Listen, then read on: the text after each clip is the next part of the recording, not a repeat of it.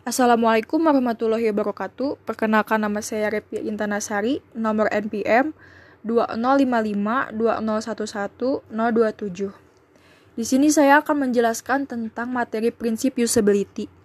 Usability atau ketergunaan adalah ukuran atau derajat pengalaman pengguna saat berinteraksi dengan produk atau sebuah sistem aplikasi teknologi maupun peralatan yang dioperasikan secara efektif dan efisien dalam ruang lingkup penggunanya.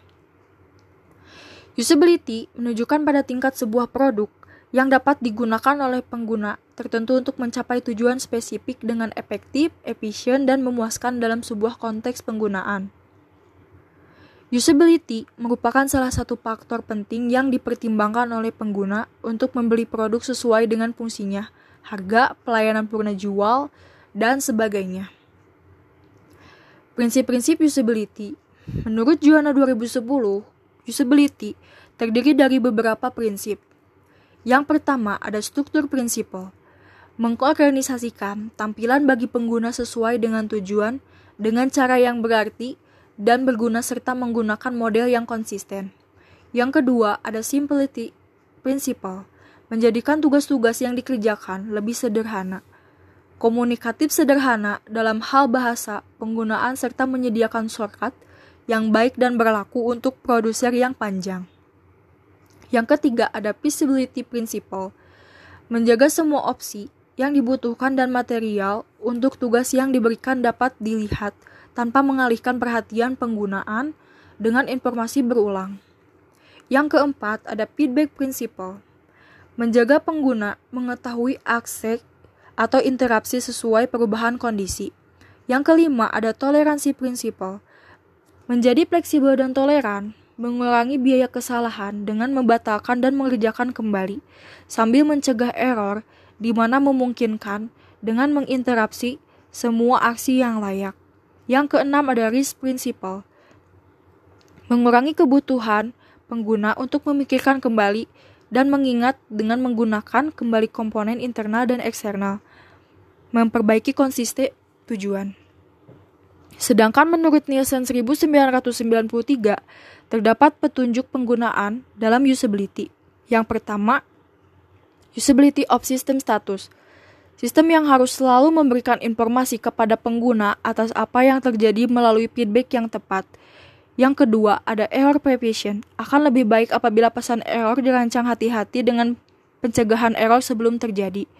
Salah satu caranya adalah dengan memeriksa dan menjelaskan kepada pengguna dengan konfirmasi sebelum mereka menyetujui suatu tindakan. Yang ketiga ada help documentation. Meskipun lebih baik sistem dapat digunakan tanpa dokumentasi, akan lebih baik bila menyediakan help and documentation.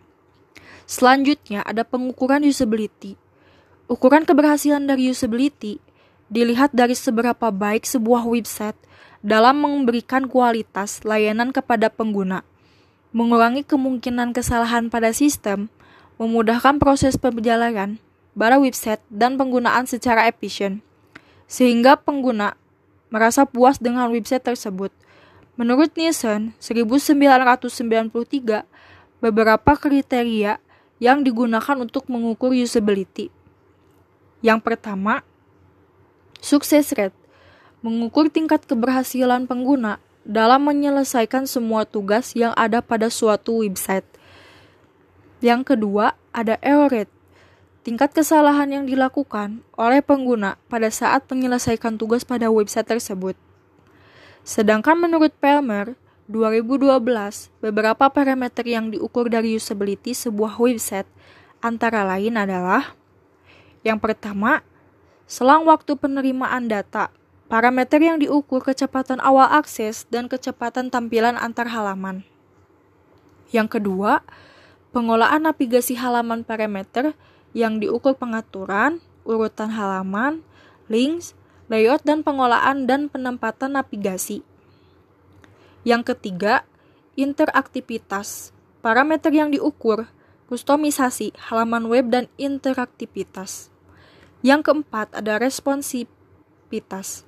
Parameter yang diukur fasilitas feedback dan FAQ. Informasi materi website. Parameter yang diukur jumlah informasi, keragaman informasi, jumlah kata, dan kualitas materi website. Selanjutnya, website yang berhasil.